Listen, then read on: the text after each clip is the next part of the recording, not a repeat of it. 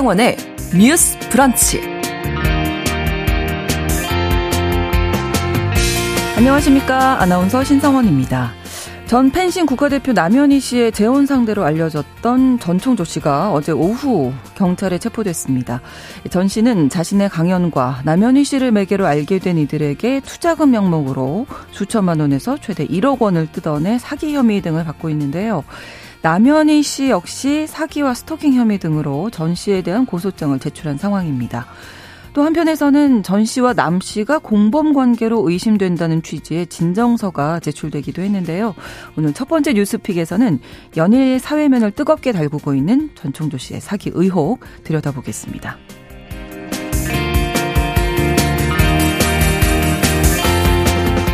고용노동부가 지난 4월부터 모성보호신고센터를 개설하고 육아휴직, 출산휴가 등을 제대로 지키지 않은 사업장에 대한 신고를 받았습니다. 6개월 만에 총 220건이 접수됐는데요. 특히 임신이나 육아휴직을 이유로 퇴사를 종용하는 사례들도 있었다고 합니다. 이 세계 꼴찌 수준의 출산율임에도 여전히 일을 하면서 아이를 낳고 키우는 건 쉽지 않은 상황임을 보여주고 있는 것 같은데요. 두 번째 뉴스픽에서 현장에서 벌어지고 있는 모성보호법 위반 실태 들여다보겠습니다. 11월 1일 수요일 신성원의 뉴스 브런치 문을 열겠습니다.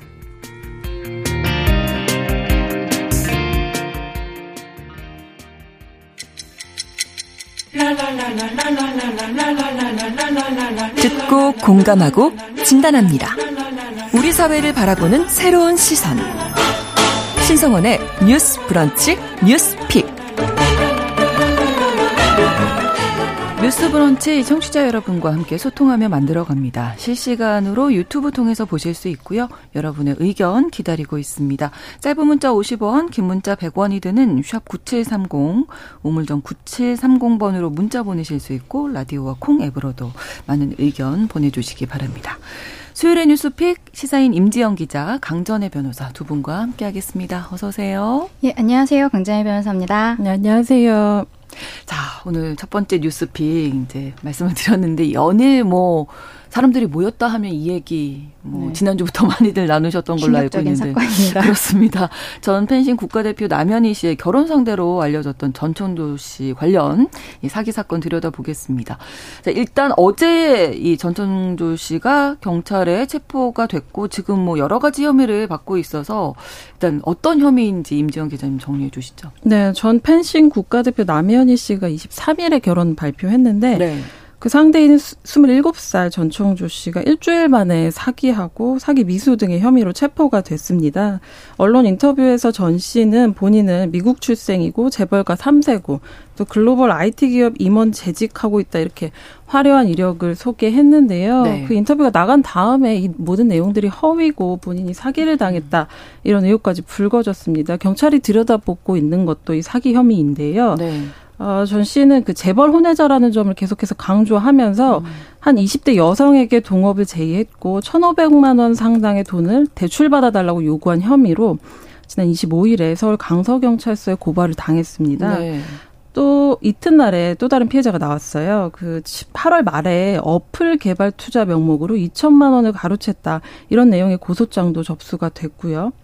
또 전 씨 사기 정황은 그 남현희 씨 조카 상대로도 있었던 어. 것으로 알려지고 있는데요. 네. 자신에게 돈을 투자하면 1년 뒤에 돈을 불려주겠다 이러면서 세 차례에 걸쳐서 억대의 돈을 어. 가져간 것으로 전해졌습니다. 경찰은 네. 우선은 전 씨에 대해서 출국 금지 조처를 내렸고 두 건의 고소 고발을 서울 그 송파경찰서에서 병합해 조사하기로 했는데요.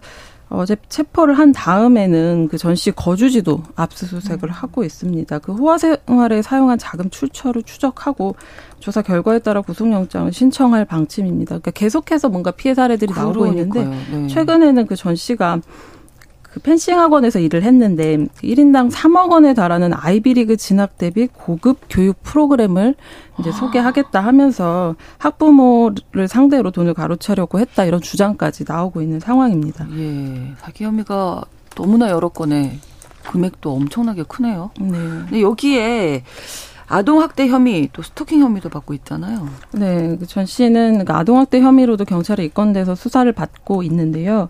지난 8월 말부터 지난달 초 사이에 남현희 씨 어머니 집에서 남현희 씨의 중학생 조카를 전 씨가 골프차를 골프채로 여러 차례 때린 혐의를 받고 있습니다. 경찰이 언론에 얘기한 걸 보면 어, 아동보호 전문 기관으로부터 112 신고를 접수받아서 사건을 수사하고 있다. 그러니까 그 조카를 비롯한 그 남 씨 측에서 네. 아동보호 전문 기관에 연락을 한 것으로 네, 추정이 네. 되죠.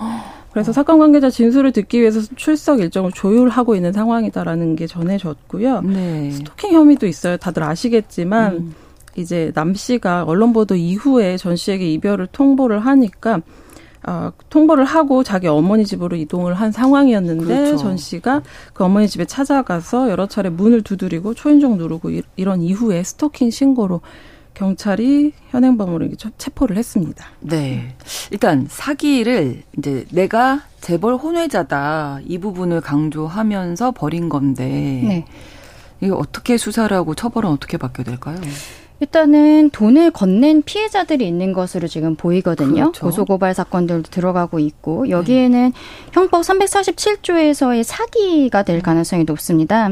사기는 사람을 기망하여 그러니까 속여서 재물의 교부를 받거나 재산상 이익을 취득한 자를 처벌하는 규정인데요. 네. 10년 이하의 징역 또는 2천만 원 이하의 벌금에 처하게 됩니다. 그리고 어 대출을 받아 달라라고 했는데 뭐 대출 실행이 안 돼서 돈을 못 줬다라는 음. 지금 피해자들도 있거든요. 이런 분들도 어 돈을 주지는 않았지만 사기 미수 이건 음. 실행에 착수가 있었다고 보는 거거든요. 왜냐하면 네. 전청조 씨가 그 피해자들에게 일단 뭐 대출 한번 실행해 달라라고 그 요구를 했던 거니까요. 네. 그러면 이것도 별건으로 사기 미수의 죄로 처벌을 받게 됩니다.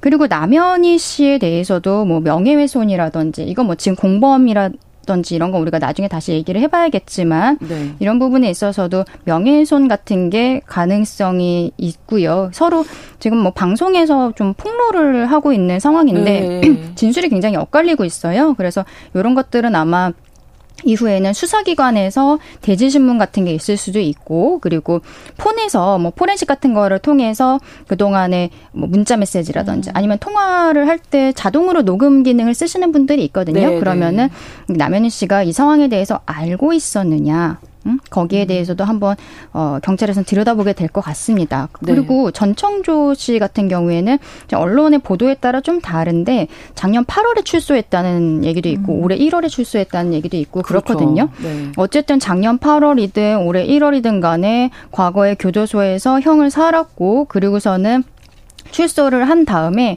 어 3년 안에 이렇게 또 죄를 저지르게 되면 형법상 누범이라는 규정에 음. 걸려요.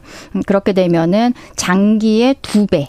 그, 그 어. 형, 형기에 있어서 정해져 있는 것 장기의 두 배로 가중처벌을 받게 됩니다. 네. 그리고 약 제가 늘 말씀드리는 그 대법원 양형위원회에 있어서 양형 기준표가 있는데 만약에 똑같은 사기다라고 했는데 왜 초범은 그래도 뭐 벌금이나 집행유예 그렇죠. 나오고 네네. 네.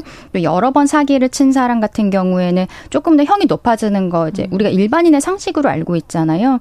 이렇게 일반인의 상식이라는 것이 양형위원회 양형 기준표 안에 녹아 음. 있거든요. 그래서 그 기준표도 보시면은 전과가 있으면 또 이게 중하게 처벌을 하는 규정이 명시적으로 들어가 있습니다. 그래서 아마 지난번에도 비슷한 사건으로 이제 교도소에 들어갔다 나온 것을 알고 있는데 이번에도 어, 수사받고 처벌을 받을 때 지난번보다는 조금 더 처벌이 높아질 음, 가능성이 음, 높다. 예, 네, 그렇게 보입니다. 거기다 이제 아까 말씀해 주셨던 그 아동학대 혐의도 이게 너무 네, 지금 전 씨 같은 경우에는 지난 8월부터 지난달 초 사이에 네. 성남 중원구에 있는 남현희 씨의 모친 집에서 조카, 남현희 씨의 조카인 중학교 2학년 A군을 여러 차례 폭행한 혐의를 받고 있거든요. 이게 아, 네. 음, 아동복지법 위반으로 아동 학 대가 되는 것인데 네. 이것도 어, 결과적으로는 같이 수사가 될 것 같습니다. 지금 고소고발이 너무 여러 군데에 가 있어요. 어, 강서경찰서에 들어가 있는 것도 있고 또 이 아동학대 사건 같은 경우에는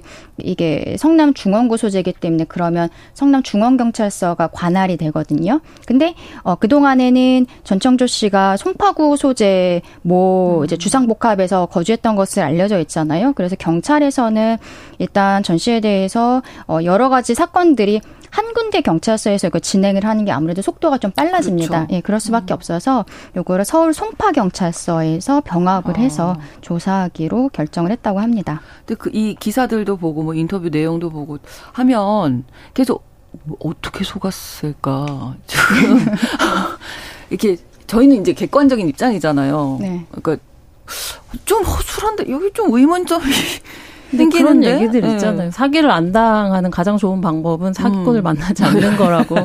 기본적으로 아. 그런 게 있기도 한데 사실은 네. 핵심적으로 이렇게 사기에 관한 디테일을 보면 네. 이게 공통적으로 그 재벌 3세라는 부분을 굉장히 강조를 하거든요. 네. 근데 이미 전 씨가 사기 혐의로 실형을 선고받고 복역한 음. 전력이 있잖아요. 그렇죠. 그때 당시에도 재벌 3세 음. 이 부분을 빠지지 않고 드러났었거든요. 그러니까 왜 이 부분이 사람들에게 어필을 한 것인가 이렇게 봤을 때 결국은 어, 그러니까 뭔가 잘 드러나지 않은 재벌의 후계자, 그것도 음. 혼외자라는 부분이 어떤 네. 호기심과 사람들의 욕망을 건드린 측면이 있는 것 같아요. 말이 안 되는 것 같지만 그렇죠. 네, 이 부분이 어. 사실은 그 사기 행각의 어떤 정체성에서 중심에 있었다는 부분에서 좀 시사하는 점이 있지는 않은가 음. 생각이 들더라고요. 네. 음. 재벌 3세라는 것도 있지만 그 이 전청조 씨 같은 경우에는 지난번에 복역했을 때도 재벌 3세 얘기를 했었던 것으로 지금 알려지고 있는데요.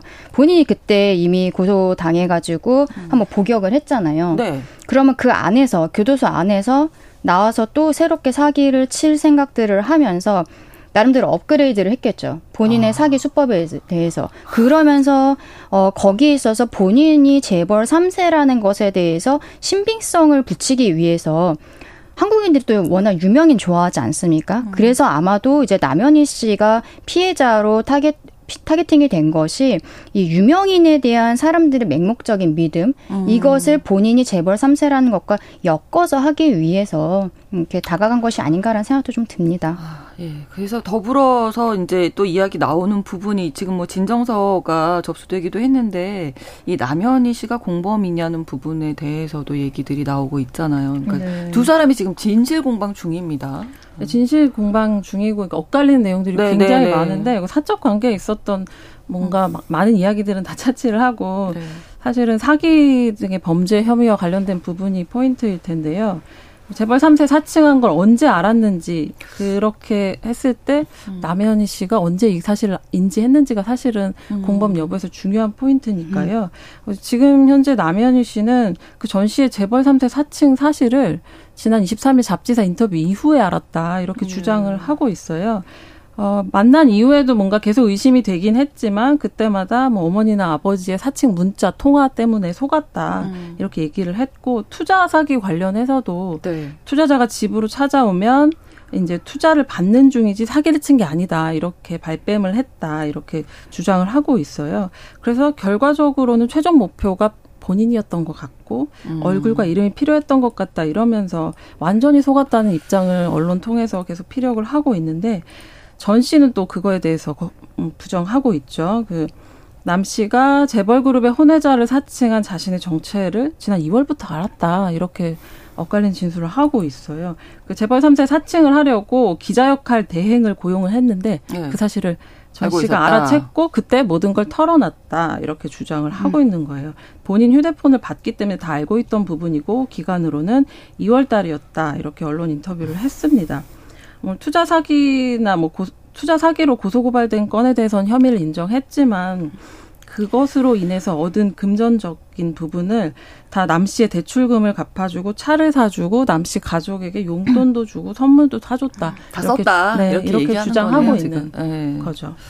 그러면 어떻게 되면 이 남현희 씨가 공범 가능성이 예를 들자면 지금 이상하다 좀 의심을 네. 했다고 하잖아요. 그러면 또 그냥 넘어가는 거잖아요. 이럴 네. 때도 뭐 공범 이렇게 어, 볼수 있나요? 이거 형법상의 문제랑 민법상의 문제를 좀 나눠서 생각을 해야 될 것 같은데요. 네. 형법상의 문제는 교도소 가는 거에 대한 문제고 민법은 피해자들에게 누가 돈을 지급을 해야 되느냐, 그렇죠. 손해배상을 해야 되느냐의 문제가 되는데요. 네. 형법에 있어서의 문제를 보면 이런 사기 행각에 있어서 남현희 씨의 가담 정도가 이제 문제가 될 겁니다. 음.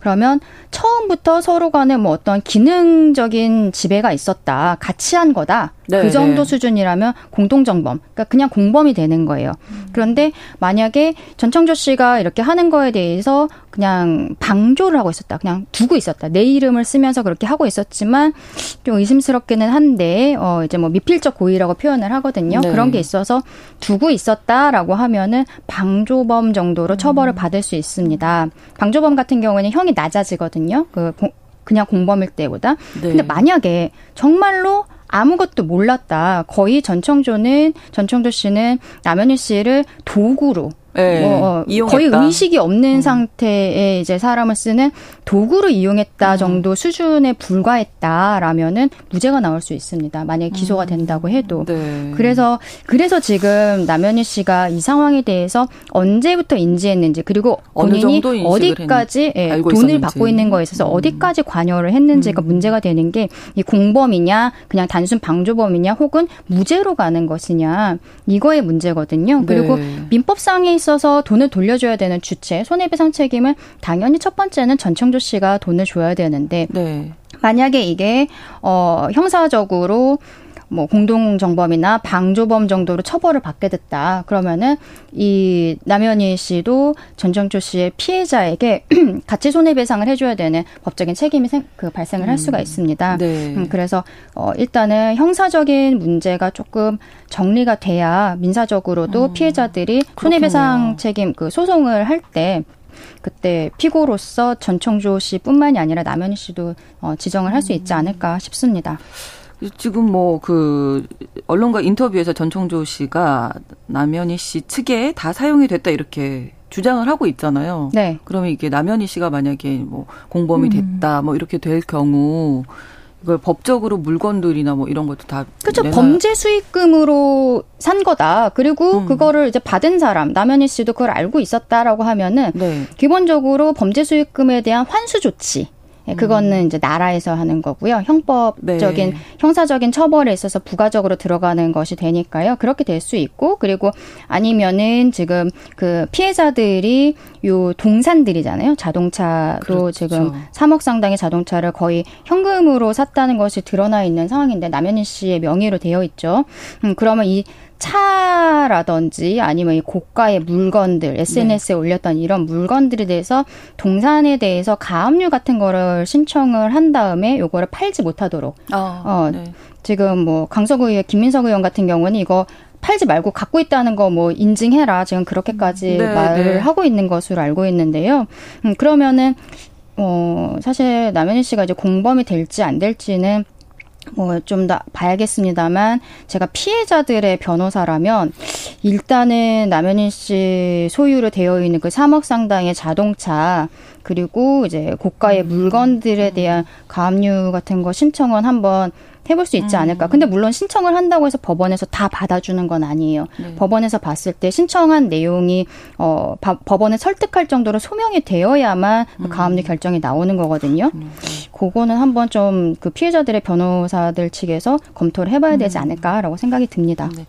지금 뭐 남현희 씨도 사기 혐의로 전천조 씨를 고소를 했고 지금 방금 얘기 나왔던 남 씨와 전 씨 사기 공범 의혹을 제기한 어, 서울 강서구 의회 김민석 구의원을 또 무고와 명예훼손으로 남 씨가 네. 고소한 상황이라는 부분도 말씀드리고요. 여기에서 이제 이 많은 스캔들 같은 이슈에 가려져 있는 게 남현희 씨가 운영했던 펜싱 아카데미에서 성폭행 사건이 있었거든요. 이 네. 얘기를 해볼까요? 네, 그 펜싱 아카데미에서 근무하던 20대 코치가 있는데 여중생 한 명을 수개월 동안 성폭행을 하고 여고생 한 명을 6개월 넘게 강제 추행한 혐의로 경찰 조사를 받고 있었거든요. 그런데 네. 지난 7월에 그 조사 받던 중에 코치가 돌연 숨진 채 발견이 되어서 수사가 종결됐어요. 그래서 실체적인 진실이 그렇게 드러나지는 않은 사건인데요. 네. 어, 그 펜싱 아카데미 대표인 남 씨는 물론이고 그때 당시 공동 대표로 알려졌던 전 씨도 경찰 신고 이전부터 이런 사건에 대해서 알고 있었다는 음. 정황이 그런 게 담긴 동영상이 언론에 공개되기도 했거든요. 네. 특히 남 씨 같은 경우에는 그 경찰에 신고하기 6개월 전인 지난해 12월에 이미 피해자 어머니와 면담을 가진 것으로 확인이 됐다고 해요. 그, 그런데 곧바로 조치를 하지 않았고 결국 경찰에 신고가 될 때까지 또 다른 피해를 이제 낳은 거라는 게 언론의 보도입니다. 음. 그러니까 코치의 미성년자 성폭력 의혹을 알고도 묵인했다는 의혹이 제기되고 있는 거죠. 그래서 이제 비판을 받으니까 언론 인터뷰에서 전 씨가 이제 잘못한 부분을 인정한다면서도 음. 그동안 말을 못했던 이유에 대해서 전 씨가 뭔가 해결을 많이 해줄 것처럼 의지를 많이 한 상황이었다 이렇게 얘기를 하고 있거든요. 근데 또 두 사람이 만난 건 1월이라고 인터뷰를 한 상황이기 네. 때문에 네. 인지한 건 지난해 12월로 또 그 파악이 되고 네. 이것도 약간 사실관계에서 음. 좀 뭐가 맞는지 알 수 없는 부분인 것 같아요. 네. 네. 그 가해자는 지금 스스로 목숨을 끊는 상황이고 그러면 이 성범죄는 누가 책임을 될 수 있을까요? 그렇죠. 기본적으로는 가해자가 책임을 져야 되는데 가해자는 이미 사망을 한 상황입니다. 하지만 지금 여기에 있어서 남현희 씨가 문제가 되는 부분은 뭐냐면 아동학대 사건에 있어서는 이거를 인지를 한 시설의 운영자 같은 경우에도 신고 의무자로 되어 있거든요. 그렇죠. 법상 뭐 네. 많이들 아실 텐데 뭐 어린이집 원장이라든지 네, 네. 이런 사람들이 어, 아이가 뭐 몸에 멍이 있고 음. 그래서 어, 학대가 의심이 되는 경우에는 신고 의무자란 말이에요, 법적으로. 음. 그렇기 때문에 지금 남현희 씨 같은 경우는 펜싱 아카데미에서 이것을 알았을 때 신고 의무자로 볼 수 있을 것 같은데 본인이 그거를 전혀 신고를 하지 않고 어, 이게 사건이 진행이 됐단 말입니다.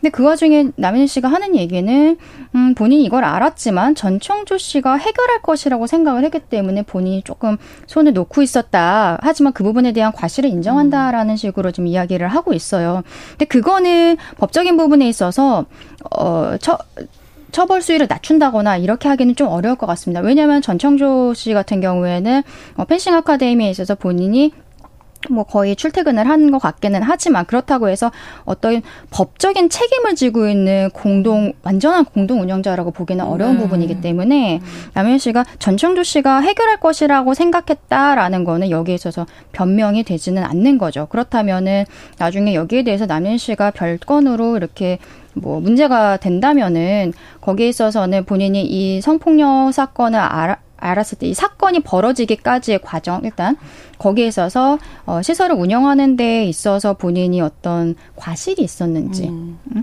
뭐 이렇게 말하자면은 아카데미 내에서 약간 의식한 부분들이 있다는 거를 알고 음. 있는데 아, 네, 네. 뭐 그거를 뭐 시설 보수를 하지 않았다라든지 뭐 음. CCTV 사각지대가 있는데 네, 그걸 네. 알면서도 뒀다든지 음. 이런 정도의 어떤 손을 놓고 있었던 부분, 과실 이런 것들을 좀 입증이 어 돼야 될 것 같고요. 그리고 네. 그 이후에 이제 알면서 알게 된 이후에 신고하지 않았던 부분에 대해서도 별건으로 좀 어, 문제가 될 수 있을 것 같습니다. 네, 워낙 뜨거운 사건이어서 저희가 이야기 나눠봤는데 여전히 말씀 나누면서도 물음표가 좀 남는 네. 사건이라 좀 씁쓸하게 느껴지고 앞으로 수사 상황을 좀 지켜보기는 해야 할 것 같고요.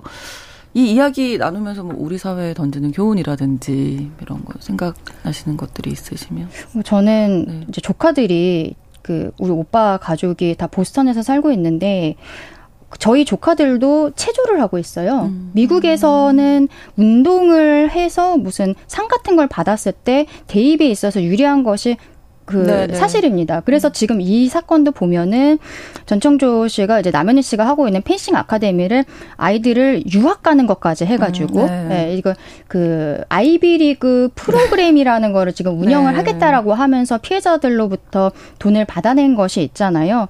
이거를 보면은 어, 이거는 물론 사기를 친 전청조 씨가 잘못한 것이지만 우리 사회에 있어서 어떤 학벌에 대한 과도한 집착, 음. 네, 그리고 아까도 잠깐 말씀드렸지만 유명인이 여기에 엮여 있을 때 음. 남현이라는 전 국민이 알고 있는 그 펜싱 스타가 여기에 연결이 되어 있을 때 사람들이 맹목적으로 신뢰를 한단 말이에요. 네. 네 이런 것들이 좀 엮여서 만들어낸 사건이지 않을까 그런 생각도 음. 좀 듭니다. 이 며칠에 굉장히 이슈, 모든 이슈를 빨아들인 사건이잖아요. 그렇습니다. 네. 그러니까 유명인사의 뉴스이고 굉장히 어떤 호기심을 일으킬 만한 요소들이 많은 사건이긴 한데 우리가 이렇게까지 실시간으로 계속해서 사적인 관계에서 네. 어떤 일이 벌어졌는지 알아야 하나 사실 음. 이런 생각이 많이 들기도 했어요. 우리가 이 사건으로 좀 알아둘 거는 어떤 사기의 한 형태 정도 아닐까. 아, 말씀하신 대로 네. 유명인의 네. 경우에 이런 식으로 접근을 하고 음. 유명인의 네트워크를 자랑하고 이런 부분에 대해서 음. 좀 조심해야 된다라는 경각심 정도가 아닐까. 그 이상은 좀 너무 곤란하지 않을까 알겠습니다. 2부에서 뉴스픽 계속 이어가겠습니다. 11시 30분부터 일부 지역에서는 해당 지역 방송 보내드립니다.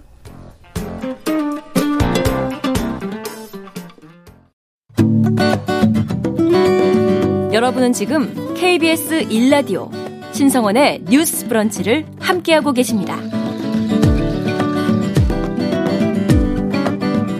두 번째 뉴스픽으로 넘어가겠습니다. 우리나라가 세계 최저 수준의 출생률을 기록하고 있죠. 그래서 특단의 정책이 필요하다는 이야기 계속 나오고 있고 저희도 많이 다뤘었는데요. 그런데 이 법적으로 보장된 육아휴직 등을 사용한다고 해서 퇴사를 종용한 경우가 있다고 해서 이 이야기 다뤄보도록 하겠습니다. 지난 4월에 고용노동부에서 모성보호 신고센터 개설했는데 6개월밖에 안 됐는데 220건이나 신고가 음. 접수가 됐네요. 음. 어떤 신고들이 있었는지 임지영 기자님. 네, 육아휴직 같은 모성보호 제도를 제대로 지키지 않은 사업장에 대한 신고인데요. 네. 어, 모성보호 신고센터를 통해서 접수된 그 건수가 6개월 동안 220건이라고 합니다. 전체적으로 보면은 육아휴직 사용에 대한 불리한 처우가 47건으로 가장 많았고요. 육아휴직을 사용 방해하거나 승인 자체를 거부하는 건도 음. 36건. 또 육아기 근로시간 단축이 있는데 네. 육아휴직과 별도로 근로시간을 줄이는 건데 요 사용을 방해하거나 승인을 거부한다는 신고도 27건 음. 있었다고 해요. 주요 신고 사례를 보면 뭐 사업주가 육아휴직을 이유로 퇴직을 권고했다. 이거는 네. 기본적으로 좀 있었고 네. 또 육아휴직을 연장하려고 했더니 퇴직한 후에 재입사를 하라고 했다. 이런 얘기, 내용도 있었다고 하더라고요. 아. 그리고 회사가 전반적으로 육아기 근로시간 단축 신청을 거부하는 분위기다. 또 일부 일부에서만 그 육아기 근로시간 단축을 사용할 수 있고 직업군에 따라서 다르게 이제 처우를 하고 있다 이렇게 얘기한 것도 있었고요. 좀 놀라운 거는 임신 사실을 알린 뒤에 네. 사장으로부터 사직서 제출을 요구받은 어. 상황도 있었다고 해요. 아, 그래요? 네, 사직 사유로 임신을 적었더니 회사에서는 자발적 사직으로 다시 쓰라고 이런 지시를 들었다고 하더라고요. 음. 그리고 출산휴가 마치고 복귀를 했는데 원래 자신 업무에 다른 근무자가 있다는 이유로 음. 대기 발령을 받은 사례들도 접수가 됐습니다. 네. 그 아이를 낳거나 키우면서 일하는 게 쉽지 않았다. 단적인 네. 사례를 보여주는 건데 이게 다 지금 근로기준법이나 모성보호법 네. 다 위반이 되는 거죠? 네, 그렇습니다. 뭐 이게 법 위반이 된다는 거는 우리가 다들 알고 있는데 근데 이거를 신고해봤자 뭐가 바뀌겠어? 라든지 그렇죠. 네 그리고 만약에 그 회사를 계속 다니고 싶다라는 생각을 하고 있으면은 더욱더 신고를 예, 꺼리게 좀, 되는 게 네. 사실입니다. 그런데 어, 고용노동부에서 모성보호 신고센터라는 것을 만들었어요. 그래서 음. 어, 여기에 대해서 시, 어, 이 기관에 모성보호 신고센터를 이용해달라는 걸 적극적으로 지금 홍보를 하고 있는 상황입니다.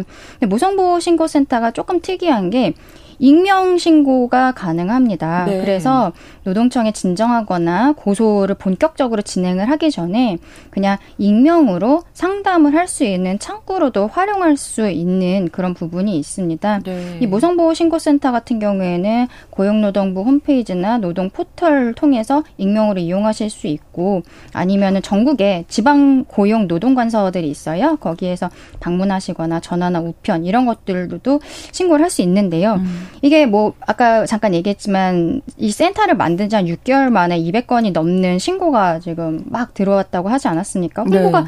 홍보가 그렇게 많이 됐던 거는 아닌 것 같은데도 이렇게 많이 음. 들어왔던 걸 보면은 아직 신고되지 않은 사건들이 많은 것으로 지금 정부에서 보고 있습니다. 그래서 정부는 이제 남은 두 달, 어, 11월, 12월 두 달 동안에 네. 모성보호제도 위반 집중 신고 기간이라는 것을 정했어요. 그래서 불법 행위는 엄정 처리하겠다라고 이야기를 했고 그런 가운데 우리 방송에서도 말씀을 드리고 있으니까 만약에 어 본인이 회사에서 이거 육아휴직 등과 관련해서 이렇게 불합리한 처우를 받았다라고 생각하시는 분들은 네. 한번 익명으로도 이게 익명, 상담이 예, 가능하니까 예, 네. 네. 한번 이렇게 상담을 받아보시는 음. 것도 좋을 것 같습니다. 네.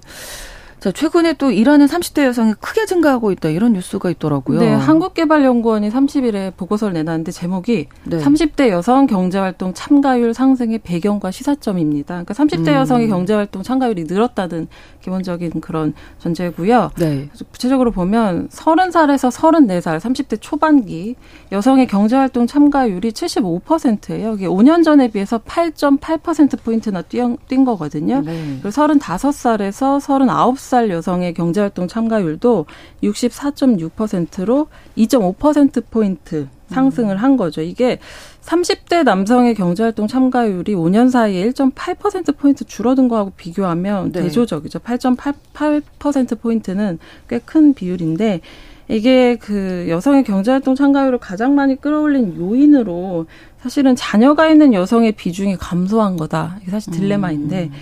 어, 여성의 경우에는 경력 단절에 대한 두려움이 굉장히 크잖아요. 그럼으로써 네. 출산을 연기하거나 아이를 갖지 않기로 택한 경우가 많은데 그게 이번 통계에 영향을 미친 거죠. 네. 30대 어, 초반 여성 여성의 경우에 자녀가 있는 여성이 줄어들면서 이제 끌어올릴 경제활동 참가율이 5.3% 포인트였어요. 음. 전체 8.8%에서 음. 5.3% 포인트나 이제 차지한 거죠. 그러니까 아이를 음. 가지지 않는 대신에 일을 선택하는 여성이 더 많아진 결과라는 네. 뜻입니다. 일과 가정이 이제 같이 가야 되는데 둘 중에 하나를 선택할 수밖에 그렇죠. 없을 때 이제 30대 여성들이 일을 선택한다. 이 통계는 굉장히 웃픈 현실이라고 봐야 될것 음. 같은데 30대 여성의 경제활동 참여가 높아졌다라는 것은 어떻게 보면은 좋은 수치 아니야?라고 생각할 수 그렇죠. 있지만 결국은 그거를 아이를 낳지 않는 것으로 갈아 넣은 수치가 네. 되었다는 거거든요. 최저 출산율이 될 수밖에 네. 없는. 우리가 조금 아까도 얘기했지만 육아휴직 을 한번 쓰려고 해도 이거 쓰기도 어려운 상황에서 어 뭐 본인이 여기에서 그런 회사를 그만두게 되면 경력 단절 여성 같은 경우에는 그 다음에 본인이 원래 다니던 회사보다 조금 더 낮은 그 급여 음. 수준이 낮은 곳으로 가야 된다는 거 그런 거 이제 거의 우리 회사 우리 사회에서는 음. 통 네, 네.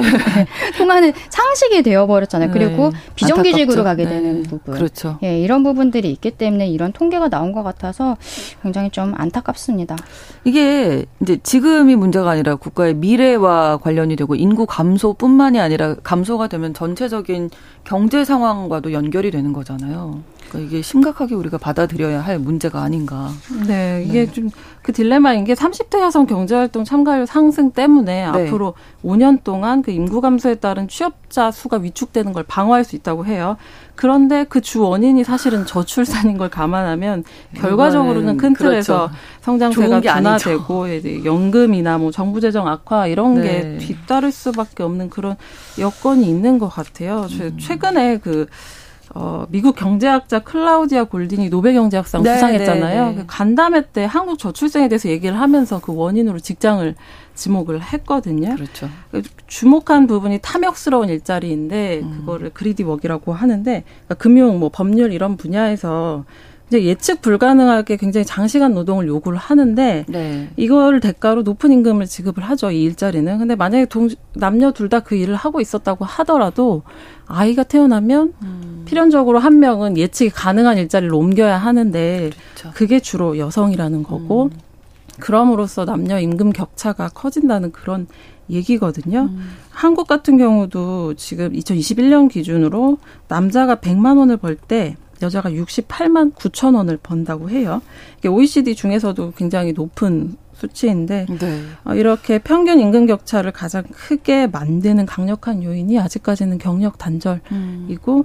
이게 출산을 꺼리게 되는 강력한 요인인 것만은 확실한 것 같습니다. 네, 21세기임에도 일가정 양립은 여전히 약간 꿈 같은 이야기처럼 느껴지는 음. 것이 너무나 씁쓸하고 안타까운데요.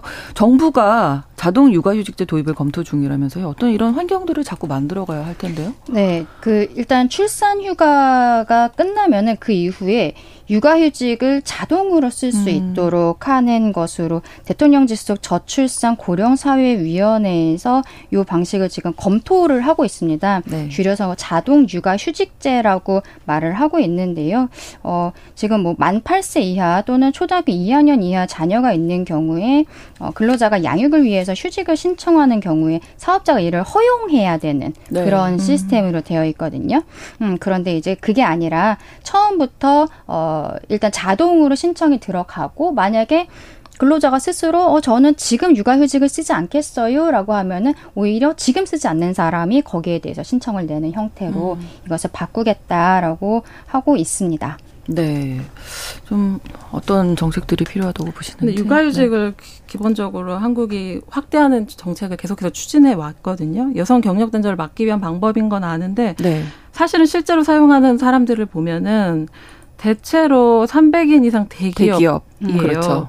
그 여성 같은 2021년 기준인데 그 대기업에서 출산한 여성의 76.6%가 사용을 했는데 네. 5인 미만 기업에서는 1%대거든요. 그 음. 격차가 굉장한 거죠. 중소기업에서는 이제 그렇죠. 대체 인력을 구하기도 어렵고 이런 부분이 음. 있는데 그리고 또 육아휴직 기간이 길다고 반드시 꼭 좋은 건 아니거든요. 여러 연구 보면은 길게 사용할수록 사실은 직장 복귀율이 떨어지고 네. 복귀하더라도 승진에서 배제되는 음. 그런 방식으로 직장을 계속 유지하는 비율이 떨어지게 되는 거죠. 그러니까 육아휴직 확대 자체는 좋지만 이 고용이 안정된 일부 공공부문의 어떤 음. 제하는 그 육아휴직 혜택을 보는 단위를 보면 그쪽을 그쪽에 이렇게 집중돼 있다는 점도 좀 고려해 봐야 될 부분인 것 같습니다. 전체적으로 출생률을 좀 높이면서도 이제 육아하는 여성들이 경제 활동 좀 불안하지 않도록 음. 최소한 출산 휴가 육아휴직 쓸 때 좀 눈치는 안 볼 수 있도록. 제가 아까 네, 분위기가 그 좀. 고용노동부 그 신고센터 네네네. 네, 말씀을 네. 드리면서 익명으로 신고할 수 있으니까 한번 상담해 보세요라고 말씀을 드렸는데 네. 아까 얘기를 할까 말까 하면서 어, 제 이거 방송 준비하면서 생각을 했는데 제가 만약에 회사를 10인 회사를 다니고 있어요. 근데 우리 회사에. 어, 여성이 3명이고 출산 여성. 지금 출산을 앞두고 있거나 끝난 사람은 한두 명이다. 그러면 익명으로 신고를 음. 해도 실제로는 회사 내에서는 어, 이게 신고가 들어오면은 음. 회사 사장님한테 이제 그 센터에서 뭐 소명을 하는 이게 갈 거 아니에요. 그럼 회사 내에서는 익명이 아니란 말이에요. 그렇죠. 그래서 이런 부분들에 있어서 중소기업에서 이런 걸 신고를 했을 때 처우가 불리해진다든지 네. 눈치 보이는 부분에 대해서 좀 더 디테일한 사실은 음. 이런 어, 프로그램들이 생겼으면 좋겠다라는 네. 생각을 했습니다. 전체적인 인식도 많이 바뀌어야 할 것 같습니다. 수요일에 뉴스픽 마무리하겠습니다. 시사인 임지영 기자, 강전혜 변호사 두 분과 함께했습니다. 고맙습니다. 네, 감사합니다. 고맙습니다. 신성원의 뉴스 브런치는 여러분과 함께합니다. 짧은 문자 50원, 긴 문자 100원이들은 9730. 무료인 콩앱과 일라디오 유튜브를 통해 참여해주세요.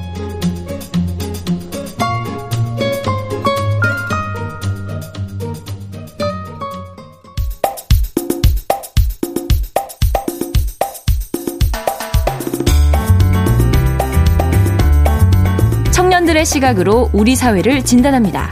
뉴스 브런치 MZ 데스크.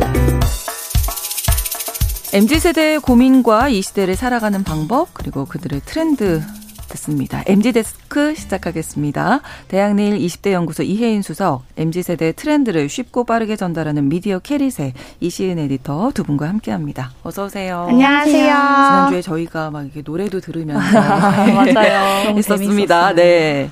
이번 주는 또 어떤 내용일지 그래서 기대가 됩니다. 네, 지난주 말씀 주신 것처럼 K-팝 가사에서 보는 MZ 세대 가치관 변화를 알아봤는데요. 네. 이제 K-팝 가사에도 변화가 있었던 것처럼 또이 음. 세대 가치관 변화를 반영한 곳이 한 곳 더 있습니다. 바로 우리가 자주 보는 여러 가지 컨텐츠 시장들이 그곳인데요. 아, 그렇죠. 네, 이번 주에는 드라마, 영화, 웹툰들을 살펴보면서 음. 요즘 세대는 또 어떤 가치관을 갖고 사는지 이것들이 우리가 자주 보는 이 TV 콘텐츠들에는 어떻게 반영되고 음. 있는지를 한번 함께 살펴보면 좋을 것 같습니다. 어 재미있을 것 같습니다. 네. 예전 콘텐츠도 어떤 그 구성들이 네. 있었잖아요. 맞아요. 전형적인. 전형적으로 저도 사실 어릴 때 좀 일찍이 네. 드라마나 영화를 보면서 자란 편이어서 네. 아마 이 얘기 들으시면 청취자분들도 공감하실 수 있는 소재가 많으실 거예요. 네. 어, 크게 세 가지로 나눌 수 있습니다. 첫 번째는 네. 어, 90년대 뭐 2000년대 초반까지만 해도 명랑소녀 성공 성공기가 아. 굉장히 많았습니다. 아, 네네. 네. 네, 심지어는 이 명랑소녀 성, 성공기라는 타이틀을 가진 드라마가 있기도 했어요. 맞아요, 맞아요. 네. 그래서 이 스타일들의 플롯은 주로 음. 약간 이런 구성입니다. 뭐 음. 뭐 가난한 집이나 약간 어려운 환경, 뭐 혹은 음. 어떠한 계기로 어려운 환경이 된 이제 그렇죠. 집에서 자라고 있는 여 주인공이 씩씩하게 살다가 약간 우연히 부잣집 왕자님이랑 만나요. 맞아요. 그리고 음. 이 사이가 그렇게 좋지는 않아요. 처음 네. 만남은 보통 안 좋게 맞아요. 시작하는 편. 티격 태격 맞아요, 맞아요. 정들고 계속 만나다가 또 맞아요. 결혼하는 그 뭐 연애하는 과정에서 집안과 갈등을 겪어요. 왜냐면 맞아요. 차이가. 너무 심하기 때문에. 그렇죠. 요런 거에서 펼쳐지는 이야기를 다루는 게 요 플롯이라고 볼 수 있습니다. 아마 요 플롯이 음. 이제 등장하는 배경에는 당시 여성의 사회 활동이 사실 지금만큼 많지는 않았던 것 같아요. 그렇죠. 그래서 이런 지점들을 반영하고 있습니다. 아무래도 이제 대부분은 여성 주인공이 겪는 서사를 중심으로 이야기 드라마들이 좀 전개되다 보니까 네. 이제 모진 시련과 갈등을 겪더라도 이것을 좀 씩씩하게 이겨내는 이런 여주 이야기를 많이 다뤘던 음. 것 같아요. 네, 그래서 흔히 뭐 신데렐라 이야기라고 해서 맞아요. 저는 이때 학교 다닐 때 이제 뭐 비평해봐라. 어. 네. 이 이야기에서 어떻게 이 구조를 어떻게 비평할 것인가 뭐 이런 어. 얘기했던 기억이 나는데 뭐 그 외에도 또 많은 것들이 있죠. 한동안에 이 이야기 진짜 많았거든요 드라마. 그리고 나서 두 번째로 좀 등장하는 것 중에 하나가 이거는 약간 뮤직비디오 같은데 특히 더 네. 많았던 소재였던 것 같아요. 남녀 주인공 중 한 명이 불치병에 아. 네 걸려서 아, 비극적인 죽음을 맞이하거나 뭐 이런 것들이 이제 이 이야기의 배경이 되는 소재가 많았습니다. 맞아요. 저도 기억납니다. 네. 그 가을 동화나 뭐 그렇죠. 여름 향기 그리고 또 천국의 계단 예. 정말 기억이 나는데 뭐 사랑은 음. 돌아오는 거야 그런 유명했던 근데 제가 정말 어렸을 때 봤던 드라마였는데 정말 이게 너무 충격적인 줄거리여가지고 아직까지 기억이 나거든요. 정말 어렸을 때 보셨군요. 네. 좀 커서 봤는데 그때도 이제 좀 불치병에 걸려서 이렇게 건강이 맞아요. 안 좋은 주인공 이렇게 음. 나왔잖아요. 맞아요. 맞아요. 맞아요. 주로 백혈병. 맞아요, 주인공이 맞아요. 정말 많았던 것 같아요. 이렇게 그때는. 이제 의학적으로 발전이 좀 덜 됐던 시기기도 하니까 난치병, 불치병이 더 네. 많았고 맞아요. 그게 이제 이 연애나 사랑의 소재가 됐던 것 같아요. 맞습니다. 특히 주인공들이 연애약하고 좀 보호해야 할 대상의 모습으로 음, 비춰지기는 그렇죠. 했었죠. 네. 그래서 저희 케이팝 가사 얘기할 때 이제 주인공들이 뭐 순애보, 음. 나 여기서 기다릴 거야, 뭐 청순 가련, 첫사랑, 아련한, 뭐 애절한 이런 감정들에 대해서 많이 이야기했었는데 네.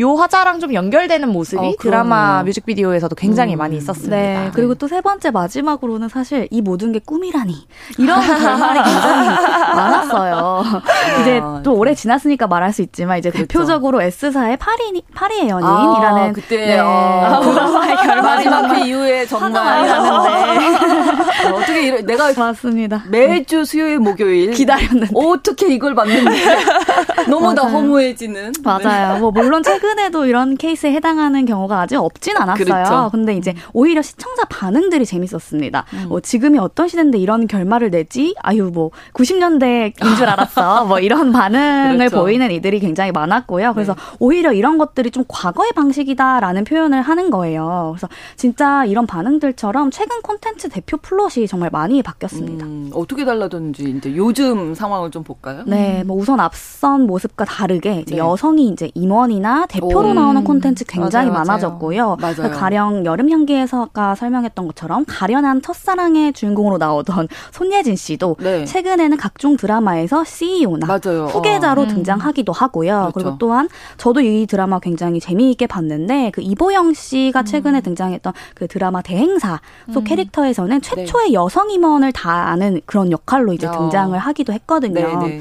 네, 또 뭐 앞서서 전주에 말씀드렸던 그런 음악과 마찬가지로 주체적인 여성에 대한 역할이 굉장히 많아졌다 라고 해석할 수 있고요. 일하는 여성 비율이 정말 올라가고 있잖아요. 그리고 실제 젊은 MG 임원 정말 많아지고 있거든요. 그렇죠. 네. 그래서 그런 분들이 이제 등장을 하다 보니까 이런 음. 시대 문화가 드라마 속 캐릭터에도 반영이 된다라고 음. 봐주시면 될 것 같습니다. 네. 네. 맞아요. 앞선 그런 좀 동화, 뭐 신데렐라 스토리 같은 전개들이 정말 많이 없어졌고 좀 가사와 비슷하게 당당한 주체자 이런 등장인물들 정말 많이 그렇죠. 등장해요. 네. 그러다 보니 주로 줄거리가 좀 나의 성공 음. 혹은 다양한 직업관을 강조한 아. 컨텐츠들이 좀 인기를 끌고 있습니다. 네, 네. 뭐 특정 직업의 모습을 좀 자세하게 묘사하면서 호평받는 드라마 드라마들이 많아요. 음. 뭐 가령 의사생활 요런 음. 부분들을 그린 슬기로운 의사생활 시리즈나 네. 지구대 생활을 그린 라이브, 소방대역 경찰서 네. 같은 드라마들이 굉장히 인기인데요.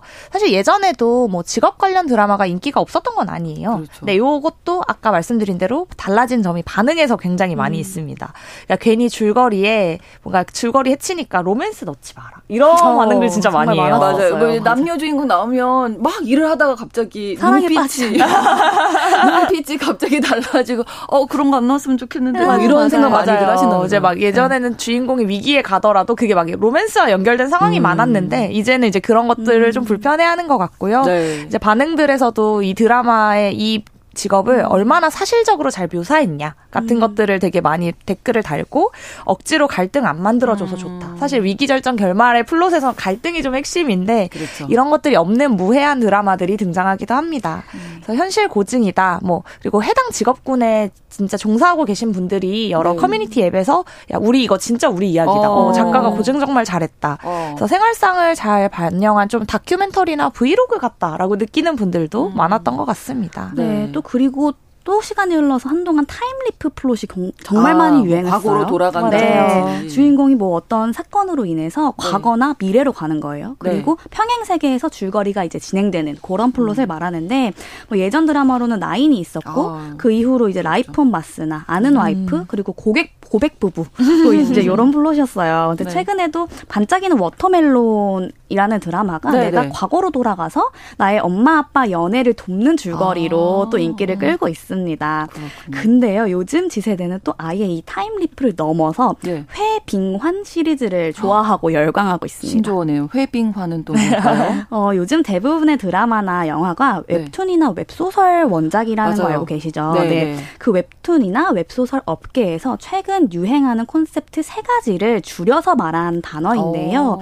바로 회귀, 그리고 빙의, 그리고 환생의 줄임말이에요. 아. 회빙환이. 어. 그래서 또 이걸 하나씩 설명을 해드리자면, 네. 어, 회귀물이란 주인공이 현재에서 과거로 회귀를 해서 지난 실수나 오해를 바로잡고 해피엔딩을 맞이한다라는 음. 플롯이에요. 그래서 네. 시간을 거슬러서 자기가 이제 알고 있는 정보들이 있잖아요. 네, 그걸로 네. 이제 이득을 취하는 네, 그런 게 이제 회귀물이라고 보면 되고 어, 대표적으로 웹소설 중에서 언니 이번 생엔 내가 왕비야라는 그런 작품이 있습니다. 그래서 그 대표적인 이제 가장 인기가 많은 회귀물인데 약혼자랑 그리고 언니 그리고 부모님한테 모두 이제 버림을 받은 거예요. 그리고 14년 전으로 회귀를 합니다. 오. 그래서 모두에게 복수를 하고 이제 본인이 왕비가 되기 위해서 노력한다라는 이야기인데 미래를 알고 있잖아요. 네. 그래서 이제 하나씩 대처해가는 스토리가 굉장히 흥미로워서 많은 음. 이들에게 인기를 얻고 있고요. 네. 이 작품이 얼마나 대단하냐면 해외에 수출이 될 정도라고 어, 합니다. 네, 그리고 또뭐 어. 빙의는 이제 문자 그대로 다른 사람이 돼서 새 인생을 사는 거 그렇죠. 말하는 거고 환생도 네. 말 그대로 다시 태어난다라는 어. 의미인데 환생을 해서 지금과는 전혀 다른 삶을 사는 그런 줄거리를 말합니다. 네 네. 네. 네, 지난해 말 열풍이었던 재벌집 막내 아들이 회비망 특성 다 가지고 있다라고 볼 수 있어요. 네네. 네. 그 작품 속 송중기 배우가 일반적인 가정에서 태어나 사고로 인해 죽는데 과거로 돌아갔고요. 그렇죠. 그리고 그 과거에 나로 태어난 게 아니라 내가 알던 재벌집 막내 아들 의 몸으로 환생하는. 음, 환생. 네, 그게 이제 그리고 환생. 빙의가 되는 빙의. 거죠. 그래서 그렇죠. 다 가지고 있고 이 과거로 아. 돌아갔기 때문에 역사적 사건들을 역 이용해서 내가 원하는 것들을 아, 다 얻어내는 그렇죠, 그렇죠. 사람들 우리가 그러고 싶은 욕망이 좀 있는 그쵸, 게 아니고 그쵸, 맞아요. 지금 알고 있는 걸 그때도 알았더라고요. 네. 그래서 그렇게 이제 본인이 이제 이득을 취하는데 음. 기억과 정보를 활용하는 면까지 섞여 있다 보니까 이 드라마 주요 내용이 뭐 로맨스가 어떻냐 보다는 재벌 3세를 정말 흉내 를 잘 낼 수 있느냐, 뭐 그렇죠. 뭐 어떻게 회사를 잘 키워나갈 수 있느냐가 그렇죠. 좀 메인이거든요. 그래서 이런 직업 성취적인 측면까지 같이 음. 엮어서 좀 지세대가 반응할 만한 소재와 내용을 골고루 잘 섞었다라는 음. 인식들이 많이 있었습니다. 근데 왜 요즘에 이렇게 회빙환 네. 시리즈가 유행이 된 걸까요? 어, 아까 말씀 굉장히 잘해 주셨어요. 근데 이에 대해서 정말 다양한 분석이 음. 있는데 네. 최근에 그 김난도 교수팀의 트렌드 코리아 2024에 따르면 네. 육각형 인간에 따른 추구가 이런 회귀, 빙의, 환생 스토리에 더 열광하게 만드는 요인이 된다라고 음. 분석을 했습니다. 육각형 인간은 네, 육각형 인간은 외모, 성격, 학력, 그리고 직업, 자산, 집안 등 뭐 하나 약점 없이 아. 완벽한 인간상을 선망하는 경향을 말해요. 음. 그래서 뭐가 하나 빠질 거 없이 정말 여러 조건을 두루두루 육각형으로 아, 갖추었다. 아, 육각형. 네, 그런 의미에서 이제 육각형 인재라고 아, 부르거든요. 네네. 네. 그래서 이런 완벽한 인간상 그리고 완벽한 배경에 대한 추구와 욕망이 어, 음. 어, 모든 걸 다 아는 채로 과거로 돌아간다라는 음. 설정에 정말 열광하게 만드는 거예요. 뭐 이를테면 아까 말씀 주셨지만 네. 우리가 뭔가 역사적 배경이나 이런 네. 것들을 알고 나서 과거로 돌아가면 음. 어 이런 주식이 예전에 어, 주식을 샀었지 이러면서 그럼 난 여기에 맞아, 투자를 맞아. 해봐야겠다. 저쪽 동네 거기 네. 땅값이 그렇게 오를 줄 맞아요. 이런 거 그죠 그죠 맞아요. 그래서 그런 것들을 내가 다 알면 나 정말 완벽한 인간상이 되겠다라는 음. 그런 욕망이 있어서 이러한 뭐 회빙환 시리즈가 유행하고 있는 것이 아닌가라는 음. 네 분석입니다. 네, 사실 사실 불과 요게 몇 년 전에 계속 있었던 수저론 뭐 계급론 아, 이런 네, 것들이 네. 이제 있었던 거 다 기억하실 텐데 네. 아무리 노력해도 사실 계층 이동이 쉽지만은 않은 게 요즘 사회예요. 그래서 그렇죠. 이런 등급으로 부르면서 사회를 풍자하는 이 mz 세대들의 특성이 이제 점차 나도 완벽한 어떤 뭐 하나 빠짐없이 음. 음. 다 갖춘 인간이 되고 싶다라는 동경 그리고 자기가 갖지 못한 욕망을 컨텐츠에 녹여내면서 이입한다라고 음. 보고 있습니다. 이제 보통 드라마나 영화를 통해 우리가 다른 삶을 산 것처럼 느끼거나 뭐 카타르시스를 대신 느끼기도 그렇죠. 하니까요. 네. 네, 그렇다고 해서 너무 뭐 우울하거나 부정적으로 볼 것만은 아닌 게요. 이런 육각형 인간, 뭐 나에 대한 완벽미를 추구하는 게 자기 발전의 동력이 된다라는 음. 의견들도 많이 있습니다. 그렇군요. 그래서 여러 가지로 이런 걸 얻기 위해 노력하는 모습이 좋은 방향으로 나아가게 하기도 하고 이것들을 추구하겠다라고 음. 하면서 나의 추구미가 이거야라고 음. 이야기하는 친구들이 많아졌어요. 그러니까 목표 설정을 하고 음. 그것들을 내가 달성하기 위해 어떻게 어떻게 하고 있다라는 어. 언어로 쓰는 거죠. 네. 그래서 이 계급이 사실 뭐 누군가에게 더 보이고 막 이렇게 뭐 구축하는데 좀 애쓰는 것처럼 보일기도 음. 하시겠지만 네. 뭐 현실에서는 치열하게 살되 콘텐츠에서는 이거를 그냥 다 가진다면 어떨까라는 것들을 그냥 치트키처럼 쓰는 주인공을 음. 그냥 어떨까 하고 이입해서 본다라고 봐주시면 될 것 같습니다. 네. 최근에 그 드라마 영화들 보면 원작이 웹툰이나 웹소설 인 경우가 많아서 이쪽 시장을 좀 잘 봐야 된다면서요? 네, 향후 K 콘텐츠, 뭐 한류로 대박나는 콘텐츠들이 네. 이 웹소설 IP를 활용할 가능성이 굉장히 크다고 보고 있습니다. 네. 앞서 말씀드린 작년에 유행했던 드라마 대부분 웹소설이나 음, 웹툰 원작이 맞아요. 많았거든요. 네, 네. 2022년 기준으로 보면 웹소설이 달성한 시장 규모가 벌써 1조 원이 된다고 오, 합니다. 그렇군요. 저는 사실 일부 마니아층만 즐기는 줄 알았던 영역이긴 하거든요. 네, 근데 네. 이만큼이나 성장했다니 굉장히 놀라웠습니다. 네. 그래서 잘된 팝업 스토어 같은 것들 봤을 때도 음. 방문객 기준으로 저희가 인기 척도 가늠하는데 뭐 데뷔 못하면 죽는 병 걸림이라는 작품은 일주일 만에 만여 명 이 음. 방문하기도 하고 이게 이제 온오프라인에 다 트렌드가 되기도 한다라는 아. 것을 알아주시면 될 것 같습니다. 네, 그 회빙 환 시리즈 좀 잘 기억하시면 좋을 것 같아요. 맞습니다. 요즘 트렌드니까. 뭐 정리를 좀 해드리면 오늘 말씀드렸던 회빙한 주제는 네. 한동안 mz 세대가 주목하는 콘텐츠 음. 시장에서 정말 중요한 키워드로 자리 잡을 것 같고 네. 또한 이러한 주제를 유행시킨 K 웹소설 시장이 한류의 한 종류가 될 만큼 커질 것이다. 이렇게 봐주시면 될 것 같습니다. 네, mz 데스크 이혜인 수석 이시은 에디터 두 분과 함께했습니다. 고맙습 니다. 감사합니다. 감사합니다. 뉴스 브런치 11월 1일 수요일 순서 마치겠습니다. 저는 내일 다시 오겠습니다. 고맙습니다.